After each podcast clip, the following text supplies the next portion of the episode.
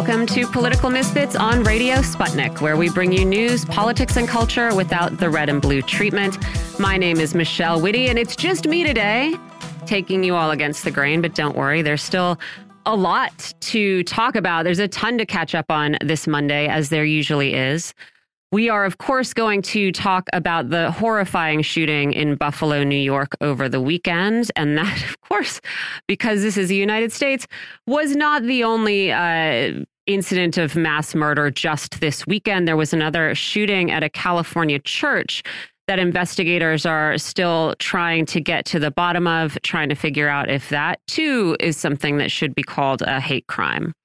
In addition to those conversations, we are going to be talking about the GOP delegation that visited Ukraine over the weekend and whether aid for Ukraine is going to divide the Republican Party because it's that party that continues to, you know, hold out or or vote against some of these aid packages that make their ways through Congress. Not that that is ever enough votes to slow them down. We are going to talk about the state of regulation of the arms industry. We're going to ask what Boris Johnson can do to solve the mess in Northern Ireland. And that is a very, I had to uh, educate myself on exactly what all the hurdles are there to uh, forming a new government and the whole Northern Ireland protocol that comes with Brexit. And yeah, this is what happens when you sort of erect a, a popsicle stick scaffolding around a, a new trade agreement. It all falls apart when the wrong party gets elected. We are going to talk about Jeff Bezos going after Joe Biden and his disinformation board in my absolute favorite tweet of the weekend. We are going to preview what will be a very serious test for the Durham investigation into the origins of Russiagate as the trial of Clinton attorney Michael Sussmann begins today. And, you know, serendipitously, we had scheduled a discussion about an incredibly sad report on the state of adolescent mental health. Um, and I say serendipitously because, of course, we just watched an 18 year old murder 10 people two days ago you know and so if this kid if indeed he was uh, radicalized so intensely so swiftly weren't there supposed to be people who who should have been watching this right which is not to absolve this person of some of uh, you know the blame that he should carry but to say how did how was he able to do what he did having you know barely arrived at the age of majority we are also going to talk about fast food workers striking. We might get to talk about UFOs a little bit because tomorrow Congress is going to hold its first hearing since the 1960s on UFOs, or what they are now called UAPs uh, unidentified aerial phenomenon. So we are going to get into all of that. Uh, but we're going to jump right in right now with the story that everyone is still talking about. And that, of course, is this um, horrendous crime committed in Buffalo and what might have led to it. We are joined now by Jon Jeter, author and two time Pulitzer Prize finalist. He's a former Washington Post bureau chief and an award winning foreign correspondent. Jon, thanks for being here. Thank you for having me, Michelle. So, uh, you know, police are calling this a, a, hate crime, which seems like it very clearly was. The Pretty obvious, yeah. Yeah, and the alleged shooter. I say alleged because he he's pleading not guilty, uh, which must just be a sort of legal tactic. But he had the gun in his hands and was arrested at the site. Uh, this guy Peyton Gendron reportedly drove hours to get to this predominantly black neighborhood, and of the 13 people he shot in this supermarket and the parking lot, 11 were black. Uh, I think there's there's you know there's there's no question this was a hate crime. I wonder if we should also be calling it terrorism. Yeah, I mean, I don't think there's any doubt. I mean, the the, the issue for the United States in particular and the West uh, in general is just sort of uh, how do we begin to account for this relationship between the state and its subjects, particularly people of color, that has long been defined by terrorism.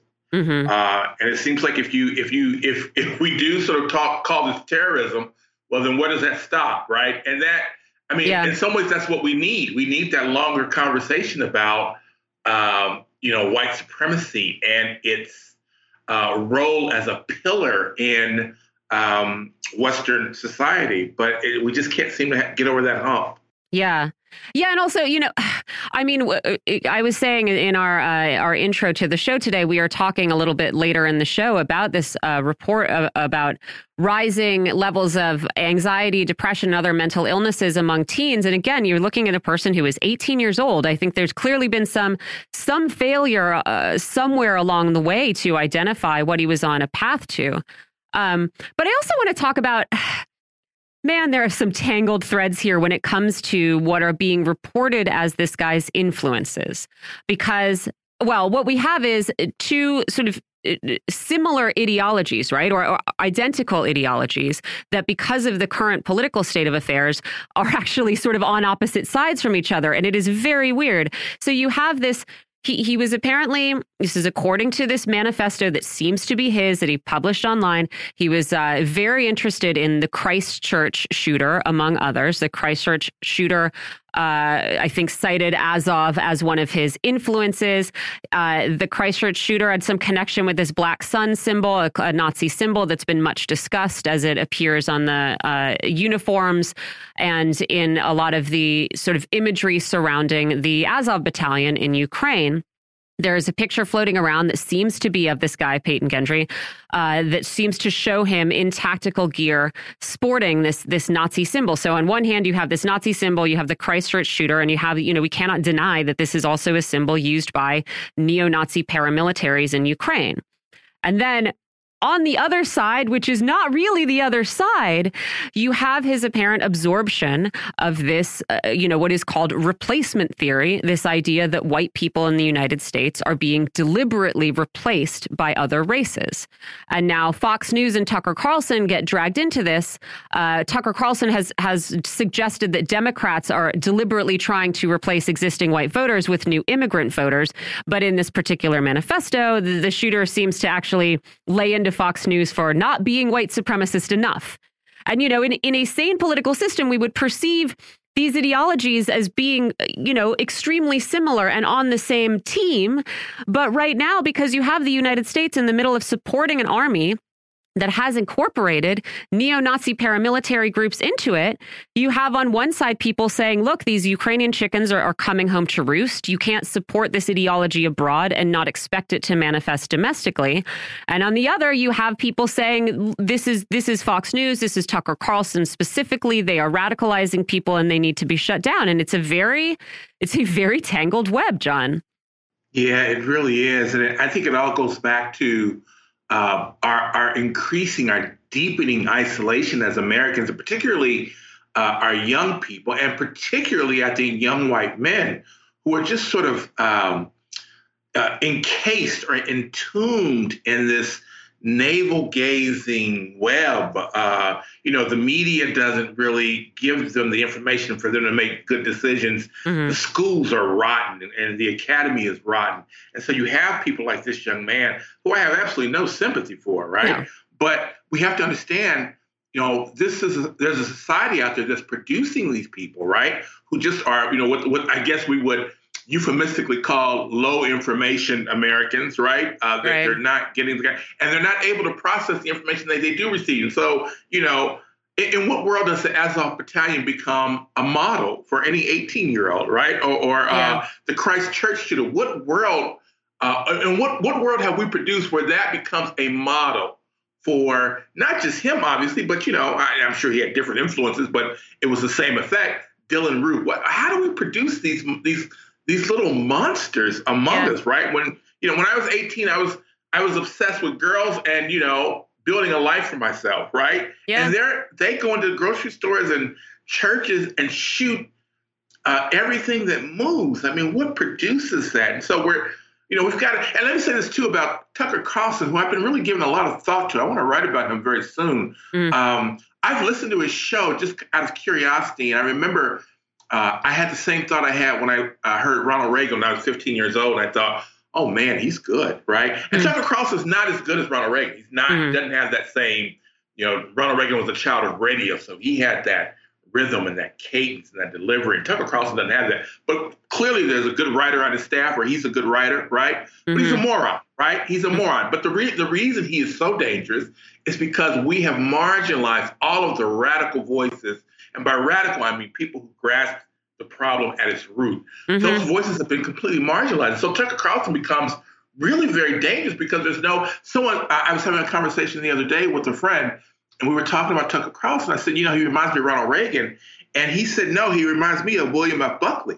And I hmm. thought, well, that's exactly right. He, he, he, is more in line with William F. Buckley, who was a you know a journalist and a writer and a sort of an intellectual. But the problem is that unlike William F. Buckley, there's no James Baldwin to sort of refute him now. I think there's no James Baldwin to debate him and say, no, no, no, that's that's that's crazy, right? It is interesting. That, yeah, I think that's a really interesting um, uh, phenomenon, right? This this is the sort of one radical sort of plant that has been allowed to grow, and anyone else who could offer sort of an ideological uh, uh, argument to some of Tucker Carlson's uh, ideas has been ruthlessly uh, oppressed, right, and and and erased from the media discourse to the extent that you know, if if you are an anti-imperialist, you know, you you might be going on Tucker Carlson's show because that is one of the last mainstream platforms where your voices can be aired. You know, Chris Smalls went on Tucker Carlson to talk right. about, uh, and you know, Chris Smalls eventually, after he was really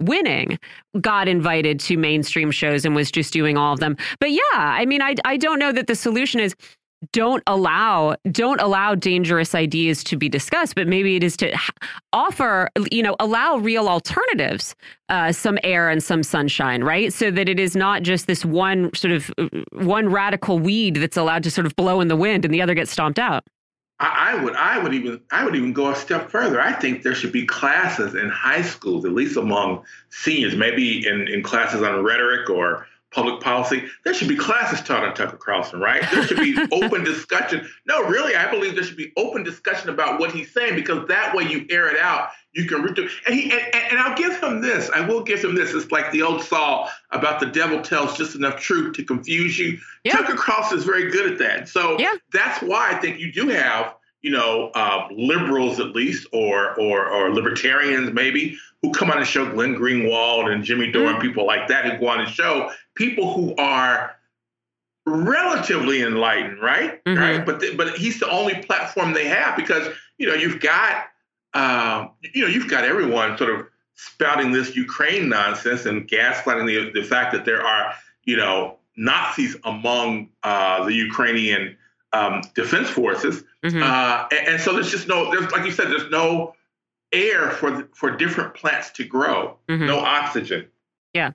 And it's I got to be fair again. Like he doesn't. He, there's no mention of uh, of Tucker Carlson as being a, a, an influence on this guy in his own writing, right? And I think he said. I think he, what I've seen of reports is that he was like, "Oh, Fox Fox News is bad. There's too many Jews on it, or something like that." So you know, the leap is one that that people are making because this is a sort of theory that's gotten a little bit of, of lip service from Tucker Carlson in a particular form.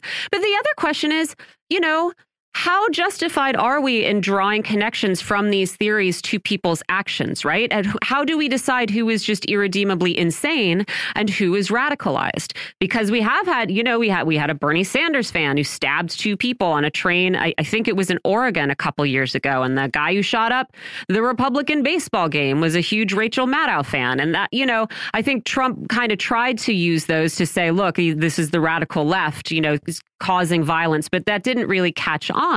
But I mean, yeah, uh, does anyone who commits a suicide bombing are they are they insane or are they political? And I, I don't know. You know, I don't know that we have really come to a a uniformly applied conclusion about how we how we assess this and how we report on it. You know what I mean? How do we report on the actions of people as, as either you know someone who was in some kind of mental health crisis or someone who was uh, on a on a particular political trajectory that led clearly to violence.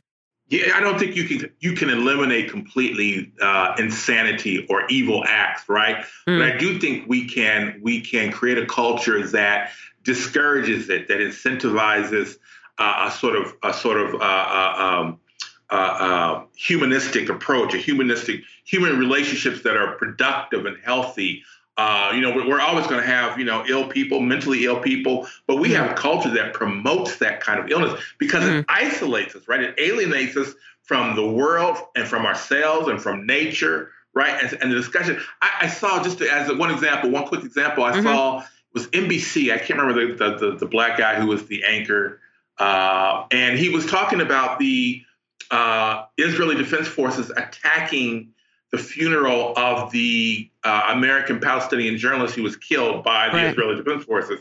And he says, uh, you know, chaos in Palestine. I was like, wait, was it was it chaos if the Israeli Defense Forces to attack a funeral? And and he ends by saying, uh, uh, you know, Israel says that they had to respond because the uh, funeral marchers threw rocks at them which is just I mean, insane, right? But, yeah. but, but it's the it's the conversation that we have, and it, and and it's language that's meant to shut down conversation. It's not meant to produce conversation and broaden conversation. It's meant to shut down conversation, and that's what we do, and that's what we produce, and that's why we have people like this young man who went who who, who thought, yeah, it's a good idea to go to go to Buffalo and shoot up a grocery store full of black people. He mm-hmm. thought that was a good idea. What's wrong with our culture that we produce people like this? Yeah. Yeah, and again, you know, we have a report saying there's uh, mental illness among young people is uh, is really skyrocketing, and we don't have enough people to take care of it. And I don't, I, you know, it's very understandable. There's you're coming of age right now. The world is a, a oh hopeless oh seeming place the last thing I wanted to ask Jon is just like, what are we, uh, what are we to make of the fact that you know both the Christchurch shooter and this guy are are linked, at least you know, uh, well, I think pretty clearly linked ideologically, symbologically, uh, to the same ideology that we're we're funding in Ukraine right now. Like, how do we? what should this tell us something? Should this spur us to some yeah. kind of action? It, it, it should, but again, we're just not having the conversation. To what, what's the, James Baldwin would say? Not every problem that is faced can be solved, but no problem can be solved until it's faced. We, mm-hmm. we just can't even describe our discontent now. And so we can't, you know, the United States has a long history of siding with Nazis. We did during World War II. There are many scholars yeah. who believe that, that the United States didn't enter the war because we were hoping that the Nazis would defeat communists, communism in uh, the Soviet Union. And that was partly why we were so uh, dilatory in entering the war. So we've got this long relationship. And then, of course, afterward, you know, we supported uh, Nazi uh, scientists and and uh, um, uh, you know, so we've got this history, and but we don't face it. We don't talk about you know our our our uh, attraction to Nazis, to fascism, to oppression, particularly of people of color. You know that that the mm-hmm. rest of the mm-hmm. world sees Israel as an apartheid state. That that's not hyperbole. That is an actual uh, term given by human rights organizations to Israel, right? Yeah. Uh, and they see the United States as very different than we see ourselves. So that that's it. We can't we can't quite see ourselves. We we we we ironically we we we're navel gazers, right? We're self-absorbed, but we're completely not. We're we're not self-aware. Yeah. And so there's that disconnect that we just can't quite.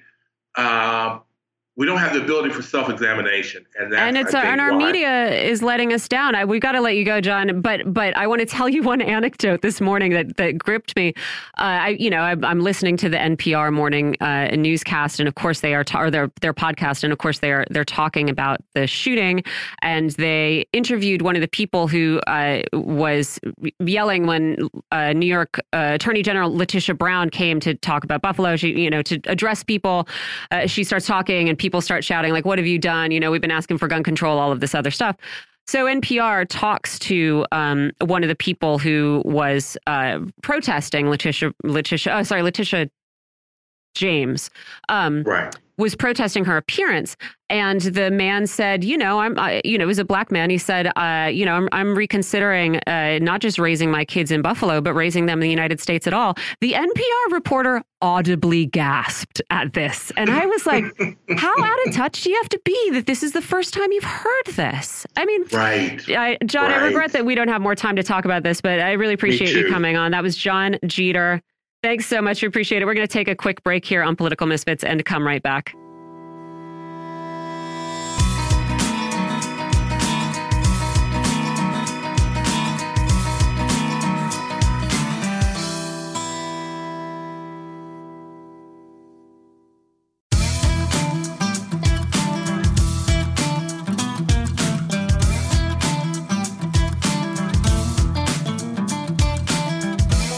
Welcome back to Political Misfits on Radio Sputnik, where we bring you news, politics, and culture without the red and blue treatment. I'm Michelle Witte, now bringing you a conversation about NATO, Ukraine, the beleaguered Kurds, somehow getting drawn into this, uh, and the impact of the war on Ukraine in Ukraine uh, on arms sales and arms regulations. Joining me for this is Jeremy Kuzmarov. He's managing editor of CovertAction magazine and the author of a number of books on U.S. foreign policy. Jeremy, thanks for being here. Thanks for having me. We've got a couple of um, on the ground updates from the war. The most significant seems to be an agreement to evacuate the wounded from the Azovstal steel factory in Mariupol. If it happens, certainly that's going to be good for the individual soldiers who can now be treated. Uh, I'm wondering if it says anything about the, the progression of the overall war. Um, I don't think necessarily. I mean that that may be a you know standard thing in wartime, you know, to display some mercy. Mm-hmm. I mean, I think you know the Battle of Mariupol seems to be coming to an end. I mean, there had been tremendous destruction in that city. Uh, you know, the Russians have made gains now. the New York Times even admitted this, although you know for months they've been reporting how badly you know Russia is faring, uh, but you know they admitted that Russia has gained a lot of territory, and that you know seemed to have been a headquarter of the uh, Azov battalion. Uh, there were even, you know, I was unaware until recently that after the Maidan coup of 2014, there had been uprising in Mariupol against the post-Maidan, you know, coup government that mm. were violently suppressed. Uh, uh, so, I mean, I think there were you know stronger uh, pro-Russian sentiment in that city, uh, maybe than other parts of the country. But you know, Russia has secured a significant amount of territory right now in eastern Ukraine. We'll see how the fighting goes in, in the Donbass. Mm-hmm. Uh, but Russia may be close to achieving some of its war aims. I don't know if that'll pretend though an end to the conflict. No. And then, you know, just on terms of the the attempts to create some kind of economic consequences for Russia. You know, Renault handed over its operations inside Russia today. McDonald's said it's pulling out of the country, but the EU still hasn't come to an agreement on Russian energy. And the bloc today said cutting itself off from Russian energy would just lead to an economic contraction for the rest of the year. And I just I wonder how long you think these these conversations are going to go on, and, and if we will get to uh, you know a decision by the European Union that it will tolerate that in order to end its uh, energy imports from Russia. Well, yeah, I think that that may be more rhetoric. I mean, I think you know certain politicians may you know get off or think they're scoring political points by showing how tough they are on Russia or tough they want to be. But I mean, practically, they're ultimately responsible for governing their own population and trying to improve the quality of life of their own people. And this is you know causing some severe you know, hardship and co- could cause much worse hardship in the future and the people are really going to get angry, you know, uh, when the you know gas prices skyrocket and they can't heat their homes. Uh, uh, you know, when winter comes, and uh, I mean, you know, the, at the pump they're already suffering. So, I mean, that's only going to go so far, you know. I mean, if the people are getting unhappier and happier, I mean, they're going to face the threat of, of, of, you know, you know, growing civil unrest, uh, and ultimately, I think they're going to choose their own people, and they're going to make the practical decision that they need Russia, and hopefully that might you know create an end to the war because the Europeans could uh, be the one to pressure for an end to that conflict and a resumption of, of reasonably normal diplomatic relations, what I think is in the best interest of mm-hmm. almost everybody. Yeah, there was some interesting um, a, a, story in Politico, the European Politico, on uh, European countries. You know, after the U.S. sort of publicly saying what they wanted was a weakened Russia at the end of this, European countries going, I don't know if a huge destabilized neighbor is actually going to be good for us. And so, yeah, there's going to have to be a lot of discussion of like how. Uh, how does this come about without, you know, enormously destabilizing both Ukraine, obviously, but also Russia? The other interesting thing that that is happening uh, right now is over the weekend you had uh, Finland and Sweden uh, announcing more formal intentions to apply for NATO membership, but Turkey is saying it has some doubts, and it is grimly comic that somehow the war in Ukraine has created a new avenue by which the Kurds can be victimized. Because the objection Turkey has, uh, that it says anyway, is that Finland and Sweden are home to terrorist organizations, and among them is the Kurdish Workers' Party or the PKK. Which is also designated a terrorist group by the US and other countries, but not not Russia, not Switzerland. Belgium has sort of assigned the group a weird status. Um, Turkey has not said it intends to block NATO membership over this. Uh, but I just think, I mean, one, it's just like, how do the Kurds end up roped into this mess? And also, you know, highlights that that Turkey right now is really has been um, I think, exercising its power pretty successfully. And I, I know, you know, you can't say what it might uh, ask for in return, but I think it is sort of interesting to see what Turkey is doing with its leverage. And maybe for some countries, look at it as a model. Well, yeah, I think Turkey has emerged stronger under Erdogan, uh, you know, who wants to recreate the Ottoman Empire. I mean, you know, he's a, a dangerous leader in his own right, but uh, on the other hand, yeah, Turkey is you know moving away from the U.S. and Western orbit. I mean, in the last few years, they had at one point you know were growing much closer to Russia, and maybe I mean they see which way the winds are blowing. Uh, the winds are blowing east. I mean, Russia and, and, China are becoming more formidable power bloc. Even as we were just discussing, the Europeans, I think, understand the importance uh, of trade and, and relations with Russia. Uh, so, I mean, Turk, you know, Turkey, if they're a stronger, more confident nation, they don't want to be just you know tied in, uh, dependent in any way on the United States or Western alliance. They they want to pursue their own interests, and they may see more advantage to alliance with Russia and China, and ultimately their you know policies we're seeing may reflect that. I also want to talk about Mitch McConnell's visit to Ukraine over the weekend. He went with a delegation of Republicans, even as the latest funding for Ukraine is being held up by members of his own party. And I think this is this is sort of interesting. There were 57 House Republicans who voted again against the latest aid package, though of course it passed. Uh, there might be 30 Republican senators who vote against it when it comes to the floor this week. And the reason it didn't get a vote last week was Republican Senator Rand Paul. And so I wonder if you think, you know, I think some of these people have, uh, you know, have actual ideological uh, positions on this. I think for others, it is just a, you know, a, a, an easy way to be anti-Biden. But I wonder if this is going to become a divisive issue among Republicans because you have, you know, the, the leader of the party in Congress um, championing this this aid bill, trying to get it through, and uh, not insignificant number of uh, his own party members saying, "Hey, wait a minute, you know, forty billion dollars is a lot of money. I, maybe we should look at what's going on in the United States right now.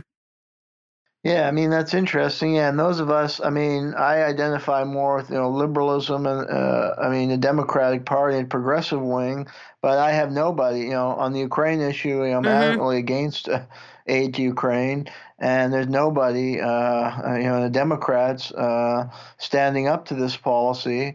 Uh, so, you know, where do I go politically? Mm-hmm. And then, you know, as far as the Republican Party, I mean, there is a historical division between, you know, there is a more isolationist wing uh, that, you know, I mean, the, in theory, the Republican platform is to promote, you know, small government, limited government, you know, states' rights. Uh, I mean, that's the history of the party, and you have this, you know, isolationist wing. Historically, I mean, there were Republicans uh, like, you know, Senator Robert Taft. Uh, Mr. Republican back in the day who, uh, you know, against huge military budgets in the Cold War and promoted more isolationist uh, foreign policy. So I think, you know, the Rand Paul wing of the party, uh, that's more its lineage. Even Herbert Hoover was a pretty strong uh, isolationist you know, in the late 1920s uh, and had warned even against the Pacific War and certain policies uh, the U.S. government had been pursuing to create conflict with, with Japan, the Japanese Empire. So I think you have that lineage in Ron and Rand Paul. Mm-hmm. Uh, and there are many Republican, you know, the base of the party, I think, is divided. And there are a lot of part uh, Republican, like I live uh, in Trump country, and a lot of them are isolationists. They're very weary of foreign intervention, money being spent uh, toward these, you know, misconceived foreign adventures, uh, and they want, uh, you know, more isolationist foreign policy. So I think there, there's a significant portion of the base that is allied with that more libertarian isolationist wing of the party, and it is a division that has existed for generations now. And you know, hopefully, uh, I, I would support more the isolate. You know, the Rand Paul types are more in my own camp. So I hope they would prevail at the end. Mm -hmm. I mean, at least that I, have always said, like it is easier to have a debate and discussion and maybe uh, arrive at some sort of um, reasonable conclusion with someone who is making an argument from uh, a a, a, specific and coherent belief system, whether you agree with it or not. It's sort of trying to trying to have a, a, fruitful debate with someone who is just sort of blowing in the wind and only reacting against someone is is much more difficult and pointless. So yeah, I mean, it'd be nice if if we were having discussions with isolationists, and eh, because at least you know where they're coming from, and at least you know their position is going to stay the same. I also wanted to talk about the nature of our ongoing support for Ukraine. Um, what McConnell had to say after meeting Zelensky is that, you know, America's support for Ukraine's self defense is not philanthropy. We are defending, you know, it, it, has a bearing on America's national security and vital interests. I don't know if anyone who wants Ukraine to be making its own decisions unilaterally is going to be happy to hear that. Um, but uh, he also invokes, you know, promoting stability in Europe. And on that topic, you know, I thought it was interesting and good that we finally had some concern in the mainstream media about where exactly these weapons going to Ukraine might end up. The Washington Post had a story on Friday that quoted an arms control export, uh, expert as saying it's impossible to keep track not only of where they're all going and who is using them, but how they're being used. Uh, the United States, of course, is saying it's, it's, it's vetting all the Ukrainian units that are getting the weapons, and Kiev has to sign agreements that won't allow them to be retransferred. But of course, the U.S. itself is violating these retransfer agreements when it sends them these arms. Um, and so I want to ask do, do we have any sense of, of what route these arms might take if they end up leaving Ukraine, or who is most likely to be uh, victimized by resold arms from this war? Well, yeah, I think this is very dangerous. You know, we've seen this in past conflict, like uh, you know Afghanistan, where they're just pouring in all this weaponry, and then some of it may end up on the black market, you know, or even the Iraq War. Uh, and I mean, within Ukraine itself, I mean, this kind of reminds me of Syria you know, where they're claiming they want to arm the moderate rebels but then, you know, Biden came out uh, himself admitted that there are, really are no, or very few moderate rebels, and right. they're really, you know, jihadist extremists. And I mean, if you look at the situation in Ukraine, it's not that different now. It's the Azov battalion seems to be a dominant force in the Ukrainian military. All the footage we're getting from Ukraine is from the Azov battalion and that's very suspicious uh, right there, even from Bucha, not just in Mariupol, but also Bucha and outside Kiev. Uh, the feeds are coming from Azov Battalion, and that we know is a more extreme group that uh, seem, you know, I think it's dominated by neo-Nazi elements. Uh, so, by implication, much of the arms is is going to those extremists who are the dominant force. And you know, I think it's just lip service to say, you know, we uh, by the U.S. government when they say, oh, you know, we want to make sure it gets in the right hand. But who are the right hands? If the Azov Battalion is the dominant force in the Ukrainian military, much of the weaponry is going to be going to them, and we know they're committing serious war crimes. There's uh, leaked, uh, you know, footage that shows them shooting uh, Russian prisoners. Uh, when they came off a convoy, they were shooting them in the knees. We know they're carrying out assassinations. Uh, so, you know, and that these are uh, gangs that have committed war crimes in eastern Ukraine for eight years. So, I think this is one reason I'm adamantly against uh, any arms shipment to Ukraine. It's going into uh, very dark forces. And then there's the issue you raised that the black market, you know, some are going to be sold in the black market, some invariably will be seized by the Russians, and they can use them for their own purposes to kill pro American forces. So, you know, we're, we're in that dangerous turf that we've seen before. Uh, sadly, we repeat the same history over and over again, just flooding countries with weapons and it's going to cause serious short and long term. I mean, uh, it's problems. interesting.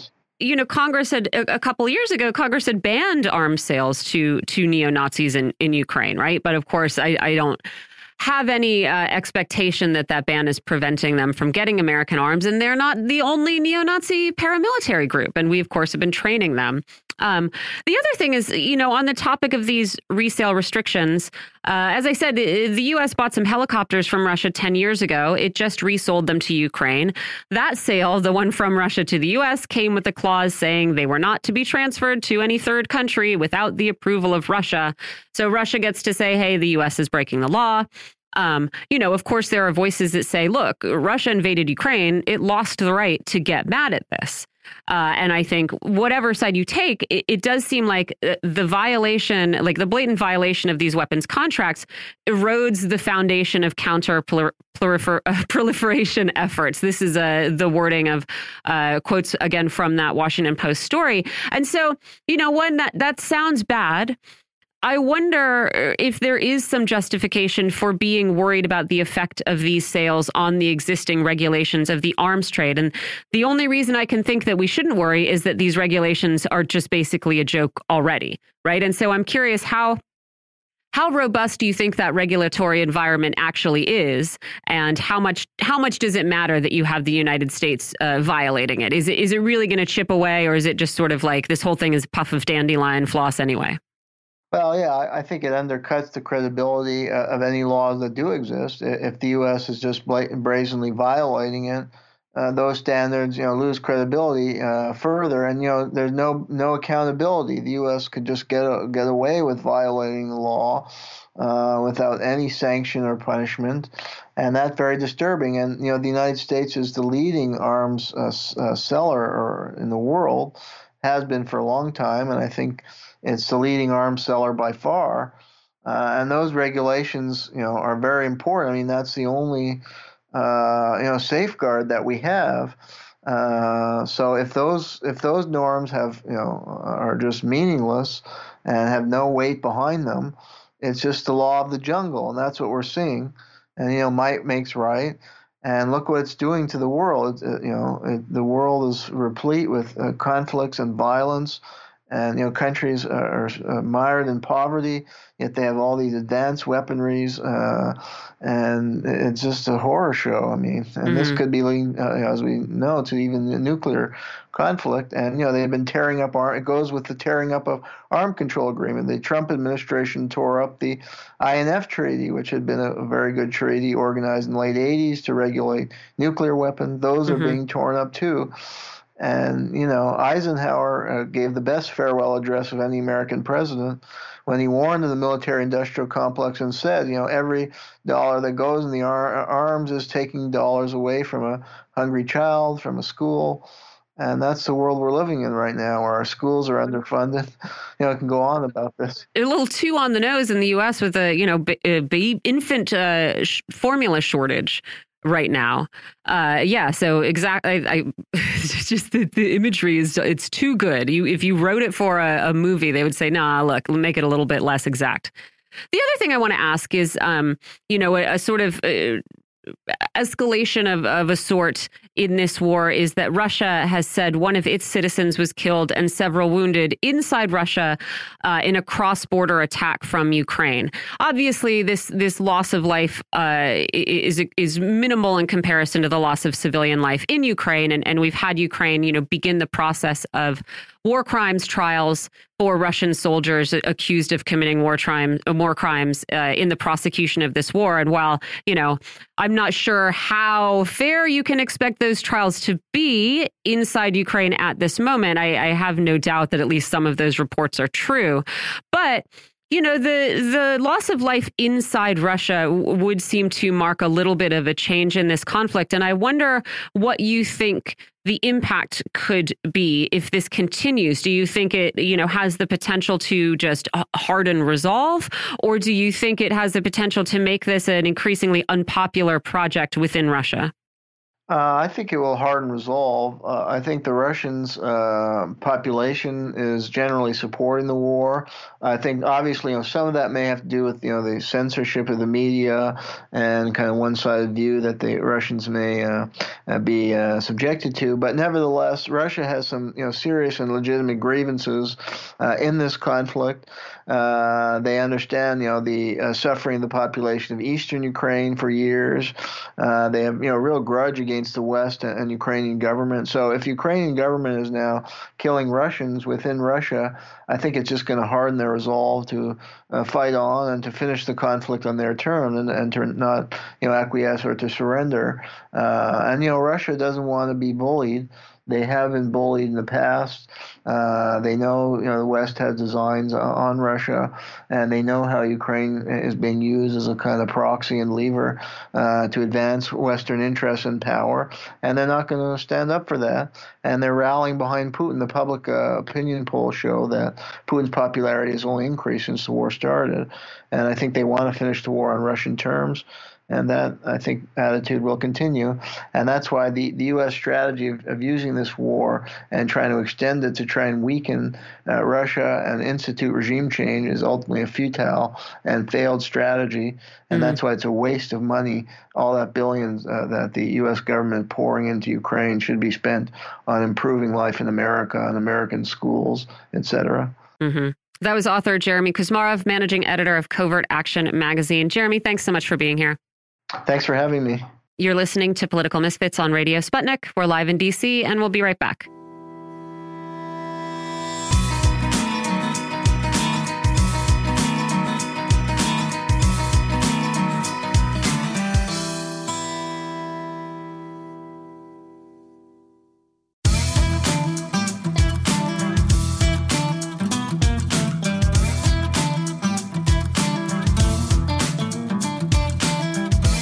Welcome back to Political Misfits on Radio Sputnik, where we bring you news, politics, and culture without the red and blue treatment.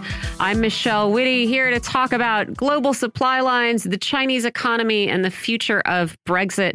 Joining me for this is author and economist John Ross. He's a senior fellow of the Chongyang Institute at Renmin University of China. John, thanks for being here. Pleased to be here again. So I had plans to talk to you about other things, but I want to start um, actually in Northern Ireland because UK Prime Minister Boris Johnson is headed there today to try to manage a very sticky situation that's created by the government that was voted in in the province last week, and also by the weird Northern Ireland protocol that was created when the UK split from the EU. We we spoke on the show about Sinn Féin's victory in the election uh, last week, uh, but now the second place Unionist Party, the DUP, will not join the government until this protocol that was set up uh, to sort of facilitate Brexit with Northern Ireland and established some checks between Northern Ireland and the rest of the UK. The DUP wants it to be abolished. Sinn Féin is fine with the protocol, but it can't start exercising executive power, as I understand it, because there's a power sharing agreement in Northern Ireland that means one minister must be a nationalist and the other one a unionist. And so I am wondering what Boris Johnson can do here. And also, it, I don't know. I mean, I don't want to um, disparage some of these agreements from the 90s that helped put an end to the the troubles and the violence that Ireland was was uh, experiencing. But uh, does it speak to the weirdness of this power sharing agreement as much as it does to the Northern Ireland Brexit protocol? No, the, the core of the matter is two things. One is the Unionists, um, that is the party which came second, Democratic Unionist Party, wants to try to overrule in the first place the majority of the people even in the north of Ireland because yeah. the majority the majority of people who are elected to the assembly support the protocol um, with the European Union. So therefore, what the the the DUP is demanding is that uh, the British government intervene in order to overturn the uh, wishes of the majority of the people who live in the north of Ireland. So that's mm-hmm. the first factor. The second factor is, of course, that um, Johnson never had any intention of living up to an international treaty. He he he agreed to the protocol. The thing about the protocol is it means that there's a trade border mm-hmm. uh, within Britain between Great Britain and the north of Ireland. Uh, he knew that perfectly well. He signed up to it, but he never had any intention of implementing it mm-hmm. uh, because he thinks he can get away with, uh, you know, lying, cheating, etc., uh, etc. yes. But he's instead he's now got some really rather tough opponents. He's got the European Union, which says, "Fine, you signed this, and we signed this. We're going to stick to it." Secondly, incidentally, it, it's not very good for him with the United States because, of course, there's a very big um, Irish uh, community of Irish descent in the United States, uh, which doesn't like uh, this messing around mm-hmm. with the situation at all. So he's he's got himself into um, a bit of a mess, and it's going to be a rather um, explosive developments. I mean, not fortunately not by violence. I mean, political yeah. explosive developments there. Yeah, what what what is this protocol? It's sort of like a it's like a half border. I mean, I know the DUP is upset about it because it creates some kind of border between um, Northern Ireland and the rest of Great Britain, as you say. But it's like not a full trade border, right? It's just a sort of it's a sort of half measure that no nobody really likes anymore. No, on the contrary, the majority of people like it. Oh, in, right, of course, yeah the majority of the people in the North of Ireland, the British government doesn't like it, mm-hmm. and the Unionists don't like it. Yeah, what, what it is, it's very simple. When Britain left the European Union, that means that there is a different tariff regime in Britain and in the uh, and in the European Union, or there could be. Mm-hmm. Uh, there is certainly a different regulatory regime, health and safety standards, uh, food regulation standards, are, are, are going to be different. Therefore, there has to be a border somewhere yeah. between the European Union and Britain. You can't escape that. There's two possibilities. One is that it's the border is within Ireland. Right. That is between the north of Ireland and the south. But in that case, this will disrupt the entire Irish economy. Mm-hmm. Nobody wants it, including even the people in the north of Ireland. Mm-hmm. And therefore, everybody agreed that that was excluded. You couldn't have a border in the in in art within Ireland itself. But in that case, the border, the trade border, has to run down the sea between Britain, that is the British mainland, and Ireland. There's no other choice. Mm-hmm. So Johnson wanted to he he all he really wanted to do was to push Brexit over the line. So he didn't care what he signed up to because mm-hmm. he thought he could renegade on it later. Mm-hmm. Uh, but it's not so easy as he's finding out. You know, if you the European Union's says, you know, you signed a, it's an international treaty, so we expect you to abide by it. And presumably, Johnson's going to be pressuring the DUP to drop this demand to end the protocol and just enter into government with Sinn Féin. Yes, but he's not going to succeed, in my opinion. Oh, no. I, I, mean, because the point is, this is a historic process. You understand? I mean, mm-hmm. the whole the whole partition of Ireland in the 1920s was totally artificial anyway. But it was a gigantic example of a gerrymander mm-hmm. which is the British drew the border in such a way as they thought it would guarantee six counties in Ireland would guarantee a majority for the Union. Mm-hmm. But and at that time, Britain was rather rich and the south of Ireland was rather poor. Now the south of Ireland's are richer than Britain, so the, the living standard in the south of Ireland is better than the living standard in Britain, mm-hmm. uh, and also the um, general development of the situation has meant there's left less support for uh, the, the union. So it's not at all safe that there's going to be the union. I mean, it, it's all going to end up in the reunification of Ireland. Right. I mean, the struggle for reunification of, of, Ireland against Britain has been going on for 900 years. Mm-hmm. So um, it, it, advances rather slowly, but it advances rather remorselessly. Mm-hmm. So this fact was the, the Unionists assumed that they would always have a majority in the north of Ireland, and therefore they would have the first minister. But instead, they're all fractured because they they can't agree on Brexit. Uh, they can't agree. A lot of them are homophobes uh, against. Um, you know, against abortion, uh, et cetera, et cetera. And others are not so homophobic, not so against abortion. Therefore, the unionist parties have split, as a result of which Sinn Féin has become the largest party there. So it's a big mess for the unionists. It'll be interesting to see what what he's able to do, if anything. All right, let's let's uh, talk a little bit about the global economy, some, something less complicated. Uh, the Wall Street Journal has been making much of this uh, new concept of uh, the new offshoring, friend shoring. Uh, this story in the Wall Street Journal from last week, but this is also something Janet Yellen has given voice to in the last month. This story calls it a new kind of global trade that confines commerce to a circle of trusted nations. And it tells us U.S. officials and their allies in Europe, Asia, and the Pacific are promoting and funding new production and trading channels for essential goods that run through friendly nations. So this is supposed to help good countries that is the implication. Uh, reduce their reliance on countries that are described as having autocratic governments and non-market economies, and you know, namely China and Russia. There are others. Critics say the practice will hurt poor countries and hurt the global economy in general, and that actually friend shoring is just more offshoring and not the investment in domestic production that we need. I wonder. I wonder what you make of this. If this is just a sign that a, a more segregated global economy is to come, or is it even possible to to get around China, for example? No, it's not going to work. I mean, the because what it will do is it will cut the living standards, not merely the global south. No, nobody in the global south wants to go along with this. And right. don't forget, in real terms now, the global south is the majority of the world economy. It's not at current exchange rates, although it's getting close to it even there. But but China has China has is the largest trading partner now for far more countries than the United States is, and therefore they don't want to go along with it.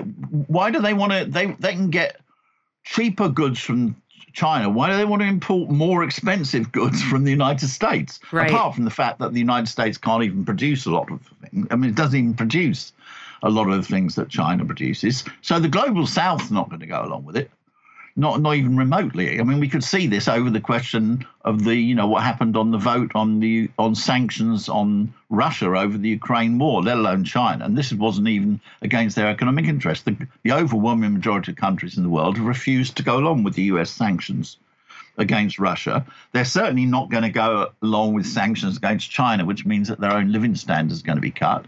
And even within the global um, North, in the United States and its friends, that means that they're going to be people are going to be paying more. if you take uh, the already with the tariffs against China, the United States average household is paying several hundred dollars a year more than it needs to, under conditions in which the U.S. Um, real wages are falling due to high inflation. So this is this is a real crackpot um, idea that that is not not going to work, right? F- frankly.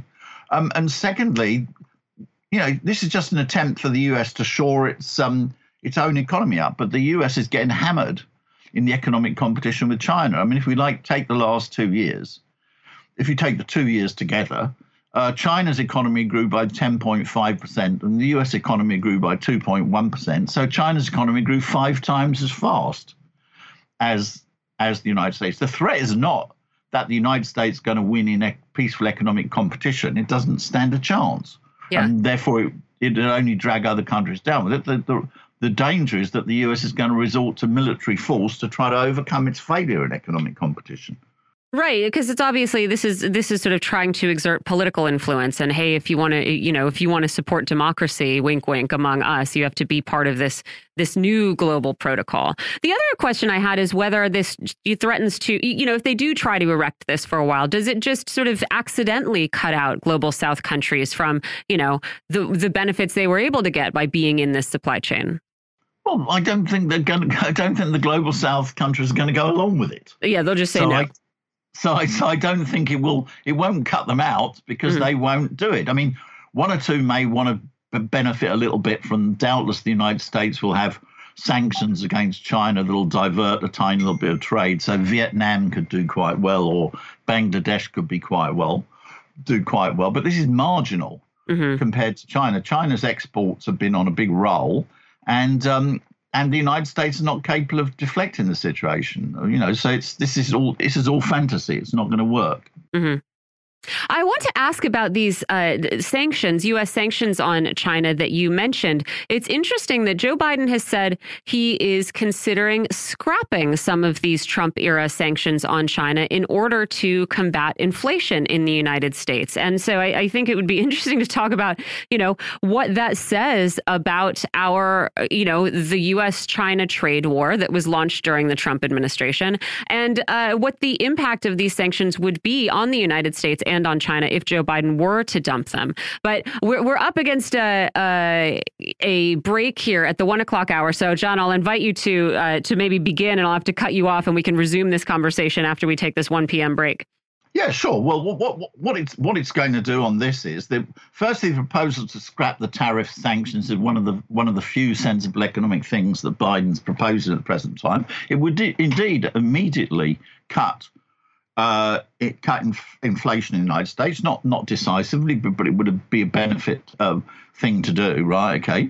Um, but the problem is that the the rest of his policy is a great mess. So he's heading for a very bad um, situation when he come, comes to the midterm elections. That's basically what's going to happen about this. But it's China. China's come through this trade, but you know, China's won the trade war with the United States. It's not.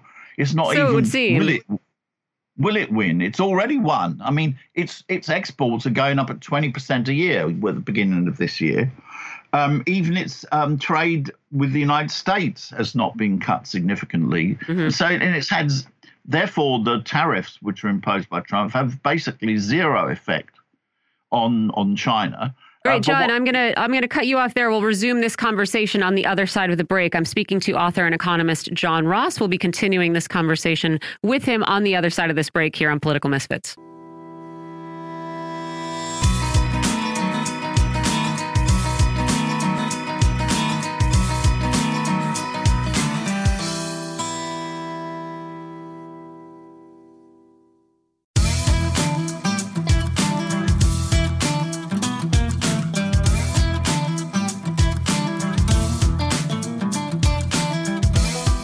Welcome back to Political Misfits on Radio Sputnik, where we bring you news, politics, and culture without the red and blue treatment.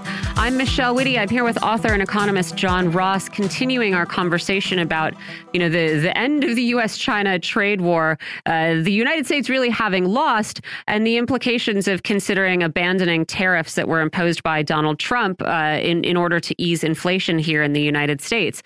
Uh, and so I was asking our, our guest, John Ross, you know, what, what impact that could have on both economies And, you know, if, as you say, it would ease inflation in the U.S., I wonder why there isn't more political pressure um, from the Democratic Party, for example, uh, to dump some of these tariffs.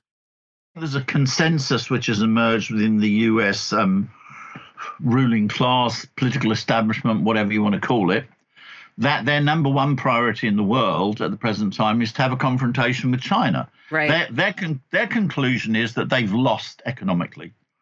Uh, that's the rational thing. They can't do if if peaceful economic competition with China between China and the United States continue, China will win. And therefore, the great risk is that the United States thinks, therefore, in that case, we're going to, the one area in which we are still uh, supreme is military, and therefore that the United States decides to attempt to adopt a military solution to this. I mean, look look mm-hmm. at the mm-hmm. present look look at the present situation of the um, two economies.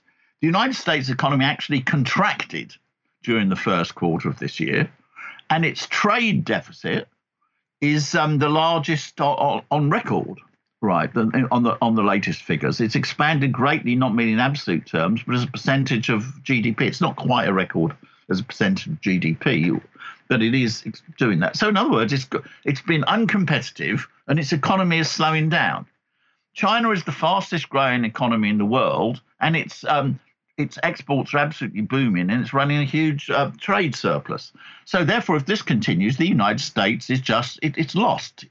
It's despite all this guff about how the U.S. economy is, you know, the world's most dynamic, et cetera, et cetera, et cetera. Actually, it's been slowing down for 70 years, but that's a another question, right? Okay, the United States if it's peaceful economic competition with China, the United States is going to lose. Uh, and therefore, that the big danger, there is a consensus emerging that therefore this must be stopped at all costs, including incidentally, even if it means war.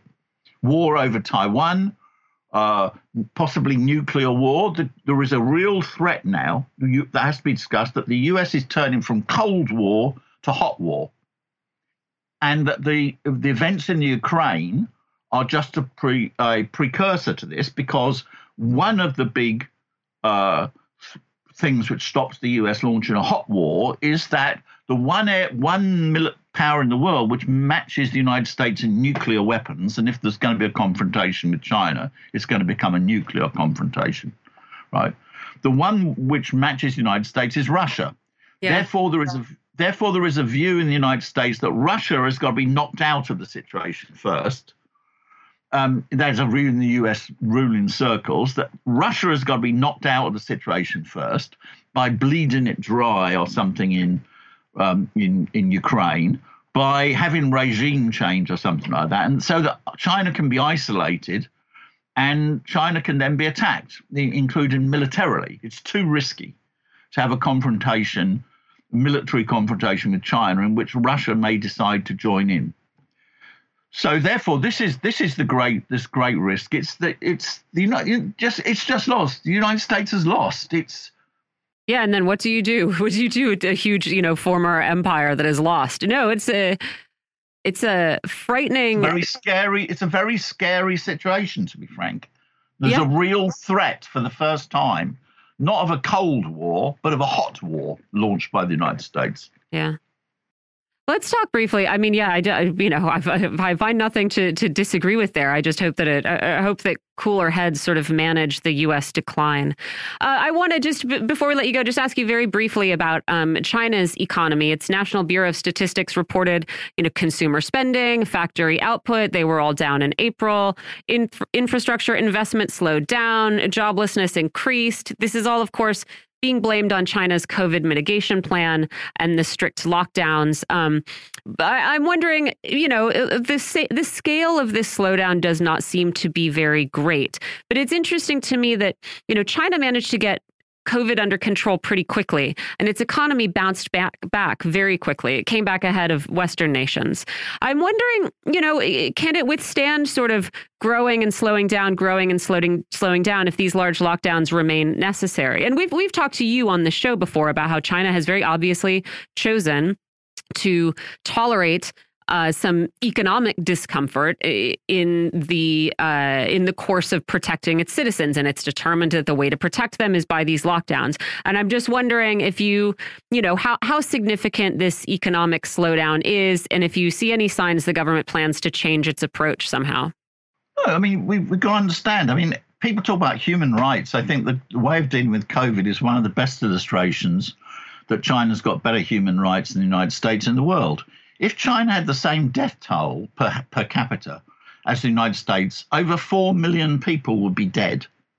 Instead, there's less than five less than 5,000. So, in other words, China's policy has saved 4 million lives.